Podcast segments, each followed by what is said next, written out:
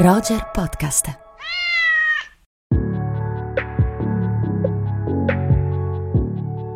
Amiche e amici di Roger Podcast, bentornate bentornati in una nuova puntata di Rubik. Io sono Simone Spoladori e qui con me, come sempre, c'è Andrea Chimento. Sono carichissimo oggi per questa puntata, eh? te lo dico. Carichissimi entrambi, direi Andrea, è una puntata anomala perché noi di solito adesso costruiamo le puntate, come dire, percorrendo in lungo e in largo filmografie di grandi autori Oggi invece ci dedichiamo a un solo film che però è talmente grande che per certi versi vale delle intere filmografie di altri registi. Assolutamente, poi faremo un po' di collegamenti no, con altre pellicole, temi già trattati, però sì, il gioco cambia un pochino le regole oggi. E a farci cambiare le regole non poteva essere che Martin Scorsese che torna in sala con Killers of the Flower Moon, di cui ascoltiamo subito una clip. Gli Osage presero il nome dai fiumi Missouri e Osage. Niyukanska. Figli delle acque di mezzo. Riesci a trovare i lupi in questa immagine?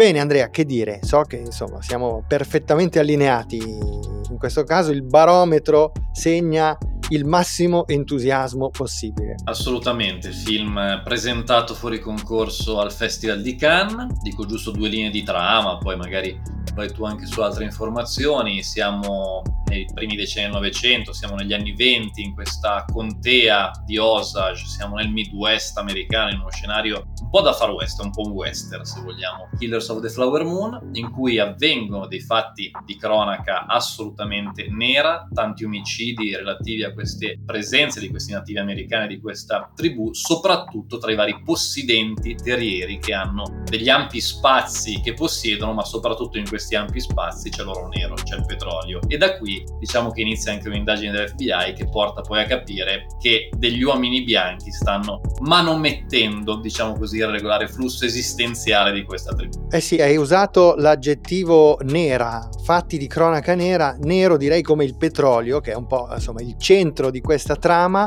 La tribù Osage è stata confinata in un lembo di terra che, eh, come dire, i bianchi pensavano essere semplicemente un pezzo di terra brullo, ma poi si è scoperto che in quella terra c'è il petrolio e quindi gli Osage si trovano ad essere, come dire, tra i gruppi eh, più ricchi dell'intera America e questo ovviamente all'uomo bianco non sta particolarmente bene, quindi intorno a questo appezzamento di terra cominciano a gravitare davvero come degli sciacalli uomini bianchi di varia provenienza che cercano in qualche modo di approfittare anche un po' della ingenuità di questa tribù e però soprattutto abbiamo un grandissimo, grandissimo cattivo, diciamo, cattivo forse riduttivo perché non rende tutte le sfumature incredibili, sulfure e mefistofelike di questo personaggio interpretato da Robert De Niro che viene soprannominato King, il re delle colline Osage che possiede i territori che sono tutti intorno alla riserva in cui i nativi americani sono stati confinati e che insomma è il grande manipolatore, il grande manovratore di questa situazione, lo capiamo fin dalle prime battute. Un demiurgo, un demiurgo che muove i fili, che muove gli esseri umani come delle marionette, come delle pedine, in una maniera anche decisamente originale, a mio parere, perché certo si possono trovare tanti cattivi simili nella storia del cinema, un po' modello padrino per capirci, no? un personaggio di grande potere che muove un po' tutto a suo piacimento. Però qui, come dire, c'è una doppia faccia che è molto, eh sì, eh sì. molto forte, un, un, uomo che sembra molto umano, uso questo gioco di parole che sembra un pochino, come dire, favorire anche la convivenza tra persone di colori della pelle differenti, appunto i bianchi e i nativi americani, e in realtà tutto tutto quanto una grande macchinazione per arricchirsi, soprattutto diciamo arricchire più le persone vicino a lui. E questa doppia faccia, Andrea, è particolarmente interessante innanzitutto perché è scritta e raccontata in modo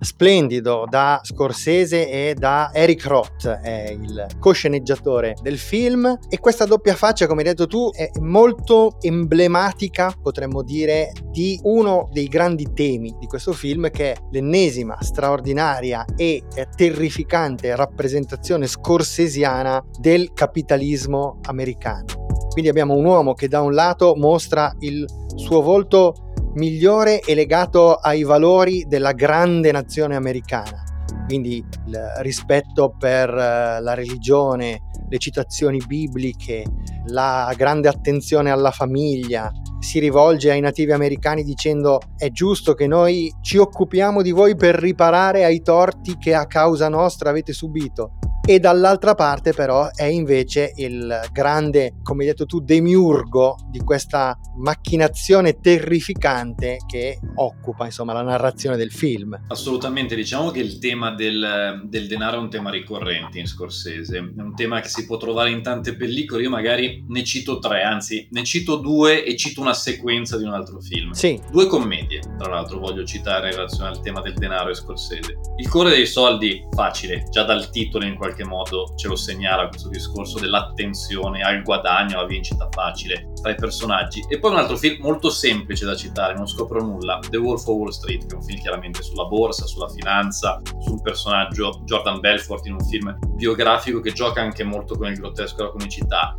Però queste qui sono le due scelte più semplici, più didascaliche. Ne faccio un'altra che forse è un po' più così particolare. Una sequenza, quei bravi ragazzi, il piano sequenza che si entra nel locale. È una, è una scena, secondo me, centrale nel concetto stesso del potere del denaro per Scorsese. Perché? Perché qui abbiamo un mafioso che sta facendo una grande carriera, Ray Liotta, che insieme alla sua compagna arriva in automobile, lascia una piccola mancia e poi entra saltando la fila perché è così importante? Perché qui ci fa vedere come il potere e i soldi muovano tutto, che non, si, non ci siano pareti e barriere da quando uno ha potere e vuole arrivare da qualche parte e Scorsese sceglie il piano sequenza. Quindi una scelta tecnica senza blocchi, senza limiti, quindi una sorta di coerenza tra forma e contenuto che mi sembra molto, molto importante come concetto stilistico, perché poi quando si parla di Scorsese lo stile è sempre assolutamente presente e Killers of the Flower Moon, magari adesso lo approfondiamo, è un film dallo stile davvero magniloquente che richiama molto cinema classico degli anni 50. Perfetto Andrea, allora ascoltiamo un'altra piccola clip da Killers of the Flower Moon.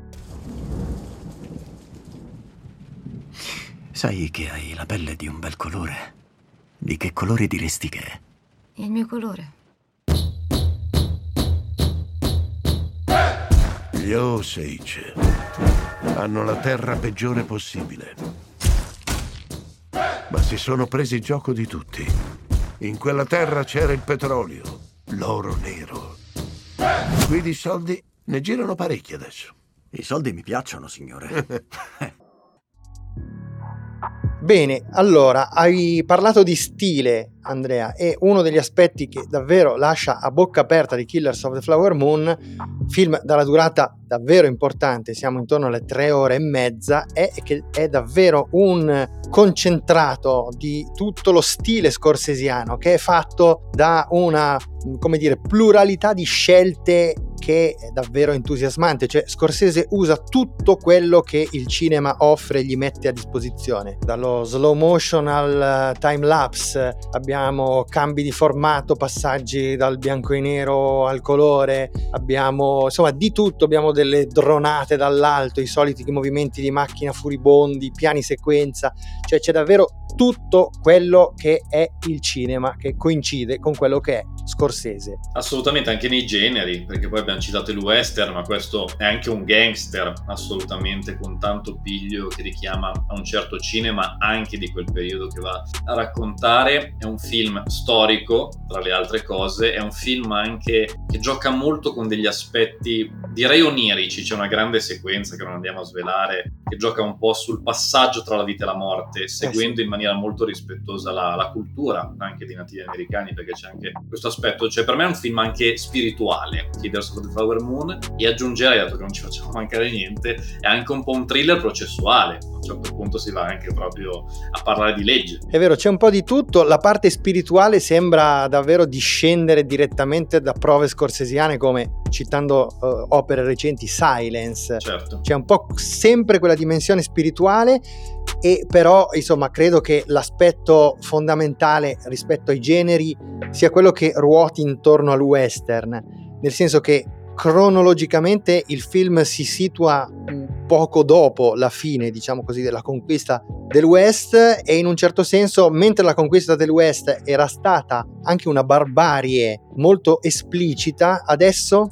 questa forma di aggressività e di avidità legata al denaro ha cambiato faccia, ha una faccia apparentemente più accettabile c'è una sequenza magistrale in questo, cioè, anzi proprio un'immagine magistrale che quando a un certo punto, senza svelare aspetti della trama del film, si ritrovano riuniti in una stanza pezzi grossi delle grandi corporation del petrolio, tutti i parenti della famiglia del personaggio interpretato da Robert De Niro, l'avvocato di questo che è interpretato da Brendan Fraser e quell'immagine è un'immagine agghiacciante perché riesce a riunire insieme appunto tutta questa forma di aggressività ipocrita con una faccia accettabile e dall'altra parte e invece sembra essere rappresentata come potremmo dire il grande cancro ineliminabile che va distruggendo il mondo. Assolutamente, hai detto hai fatto un una bellissima analisi, un bellissimo commento e questo discorso, dato che non l'abbiamo ancora citato, era abbastanza anche in nuce nel romanzo di partenza, che è un romanzo d'inchiesta di David Gran, sì. Gli assassini della Terra Rossa in italiano, se qualcuno volesse recuperarlo, in cui si parla anche chiaramente di questo discorso. Diciamo che un po' la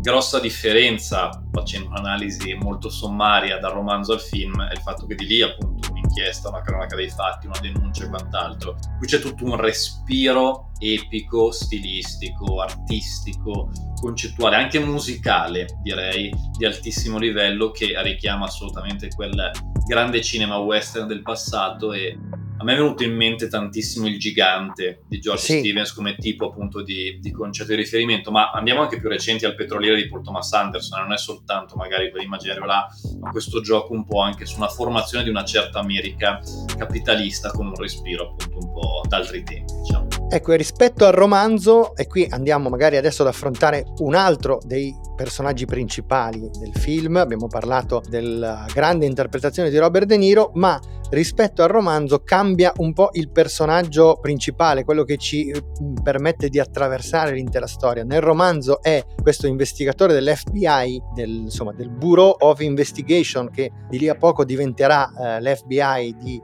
Hoover, che arriva eh, nella, nella, contea Osage per eh, compiere questa indagine. Qui invece il focus viene spostato sul personaggio interpretato da Leonardo DiCaprio, nipote di Bill, del personaggio interpretato invece da Robert De Niro, che è un uomo, una figura un po' particolare, Andrea, un, insomma, un inetto, un personaggio, come dire, vagamente anche debole, plasmabile, che viene costantemente manipolato dallo zio e sembra attratto morbosamente dai soldi. A un certo punto dice io amo i soldi almeno quanto amo mia moglie e questa avidità smodata abbinata a questa sua insomma, sostanzialmente leggerezza e ignoranza fa sì che attraversi il film quasi sballottato dagli eventi che finiscono per, per travolgerlo e finisce per essere come dire la pistola fumante nelle mani dello zio. Assolutamente, diciamo che DiCaprio qui sembra una sorta di redneck coi denti un po' marci, no? un po' quella cosa lì, diciamo che un po' appunto manipolato, come dicevi, un po' ignorante di suo, un po' che segue anche questo flusso degli eventi, un po' l'uomo, diciamo così, un po' povero che diventa ricco, questa cosa arricchita che spesso rende anche gli esseri umani così ancora peggiori magari di quando inizia questa avidità. E qui ne approfitto per, per, dire che questi due personaggi maschili sono straordinari. Poi magari parleremo anche di un personaggio femminile assolutamente memorabile, ma ci arriviamo dopo. Eh sì. I duetti tra DiCaprio e De Niro sono tra le cose più belle del cinema del nuovo millennio, possiamo dirlo. Non soltanto non è una questione così teorica sulla carta per dire ok, Scorsese fa recitare i suoi due grandi attori della storia. Si incontrano, si scontrano, si incrociano, ci sono di Caprio e De Niro di da Scorsese, cioè non è solo questo, andate a vedere il film in lingua originale se potete, e c'è una forza di duetti anche a volte ironici, perché c'è anche un po' di comicità qua e là in questo lato, lato oscuro e lato nero che fanno sorridere ed emozionano tantissimo. Per me, per entrambi, una delle prove più grandi della loro carriera. De Niro a questi livelli non si vedeva da qualche anno. The Irishman per me è assolutamente un film di pari portata e di pari interpretazione. Poi, giusto per citare anche il precedente di, di, di Scorsese, DiCaprio gigantesco, assolutamente gigantesco e poi appunto arriviamo anche al personaggio femminile. Allora ascoltiamo un'altra clip di Killers of the Flower Moon e poi parliamo anche del personaggio femminile.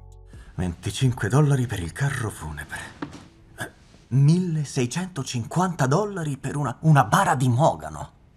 Questi sono i prezzi per gli Osage. Mi credi un idiota? No, questa è la cifra che pagano Andiamo, tutti. dai. Il funerale McAllister è costato non più di 300 dollari. Questo è La 2000 figlia di dollari. McAllister era solo una bambina. Sai che faccio? Ne vado a parlare con mio zio. Vediamo cosa ne dice lui. Allora, se tu vuoi una specie di cassetta di legno, la metto Io lì. non voglio una specie di cassetta di legno. Tu mi fai pagare i prezzi degli Osage. Tua Io- moglie ha anche detto che voleva una bara aperta. Ma non ha la faccia. Non ha la faccia, Frank. Perché la vorrebbe aperta? Eh? Stai cercando di rubare a noi? È questo che cerchi Non di fare? sono... Non sono soldi tuoi. Lily Gladstone, eh, Andrea, Lily Gladstone, le assegniamo già l'Oscar. Il nostro del cuore assolutamente, assolutamente sì, speriamo che anche l'Academy la guardi con attenzione. Ma e, e ascolti il nostro consiglio perché è davvero un'interpretazione incredibile. Lei ha questo, questo ruolo, questa parte di Molly eh, nativa americana, Osage, che eh, sposa già dalle prime battute del film DiCaprio e che si trova poi al centro di questa serie di omicidi, che, eh, di omicidi o comunque di morti inspiegabili che attraversano la comunità. E eh, lei ha davvero un'interpretazione eccezionale, Andrea, perché riesce a dare eh, a questo personaggio una serie di sfumature pazzesche, personaggio come dire delicato, di un'ingenuità autentica, commovente, ci sono delle, dei momenti anche solo proprio di espressione che sono davvero memorabili di questa straordinaria attrice nativa americana. Assolutamente, un'attrice che purtroppo ho letto qua e là che qualcuno ha scritto che è un po' un esordiente, che non si conosce. Insomma, in realtà per me è già un volto piuttosto importante, forse perché sono un po' affezionata a una regista che l'ha usata più volte, che è Kelly Reichardt, che in Certain Women le aveva dato una parte molto importante, forse era anche la figura che svettava in un film, tra l'altro di grandi attrici anche più note. Quindi non è, almeno per noi, per me Simone, un volto nuovo, però sicuramente con, questo, questa parte, con questa pellicola, arriva al grande pubblico, finalmente magari in tanti la, la scopriranno perché è davvero un'attrice, come dire, che non soltanto collegata chiaramente alla sua, alla sua famiglia, al tema di essere una nativa americana, tra l'altro leggevo discendente dalle tribù dei nasi forati e dei piedi neri, giusto così per curiosità, ma è davvero un interprete di grandissima intensità e cacchio, qui deve reggere DiCaprio e De Niro a questi livelli, ce la fa. Eh sì, sì, e ce la, ce la fa alla grandissima, ce la fa alla grandissima, duettando con loro in modo splendido. Devo dire che tutte le scelte di cast, Andrea, sono veramente azzeccate perché intorno al personaggio interpretato da Leonardo DiCaprio, che in- come hai detto tu interpreta quest'uomo povero e avido, sono scelti anche proprio una serie di volti, di facce costruiti dei personaggi che rendono proprio perfettamente questa idea dell'avidità, l'ossessione del denaro che si crea intorno alla, alla comunità Osage. Ci sono appunto altri attori, magari li stavi già citando tu, Vai, vai. importanti, Jesse Plimos che torna a lavorare con Scorsese dopo The Irishman ed è l'agente dell'FBI, quello che rispetto al romanzo arriva in scena un po' tardi, ecco diciamo così. Però arriva, arriva in scena alla grandissima Alla grande, e certo. ci sono poi tutta una serie di altri volti davvero indimenticabili. E poi a rendere questo film ulteriormente indimenticabile, Andrea, non possiamo dire molto, ma c'è un finale che è davvero un colpo di genio, anche perché riesce, possiamo dire a chi ascolta eh, i podcast di Roger, che c'è un, come dire, un forte legame con quella che oggi è l'ossessione verso il true crime e verso l'ascolto del true crime. Sì, assolutamente. Diciamo che non è semplicissimo raccontare questo finale senza dire troppo. Diciamo che c'è una fortissima mh, dichiarazione di intenti ecco, del regista di Scorsese. Si percepisce soprattutto con la conclusione quanto questo per lui sia un film estremamente sentito. Eh, come sempre, quando escono dei film così grandi, c'è sempre qualcuno che dice magari su commissione dietro Apple TV Plus, magari così. Invece questo è un film a cui, quello che almeno ho sentito io, Scorsese lo sente e ci crede in una maniera anche superiore magari ad altri suoi capolavori conclamati del passato. Qui si percepisce proprio una sua volontà di, di mettersi anche in primo piano, di rischiare anche molto, perché è un finale, lo vedrete, azzardato, molto ambizioso e vabbè, di uno spessore enorme.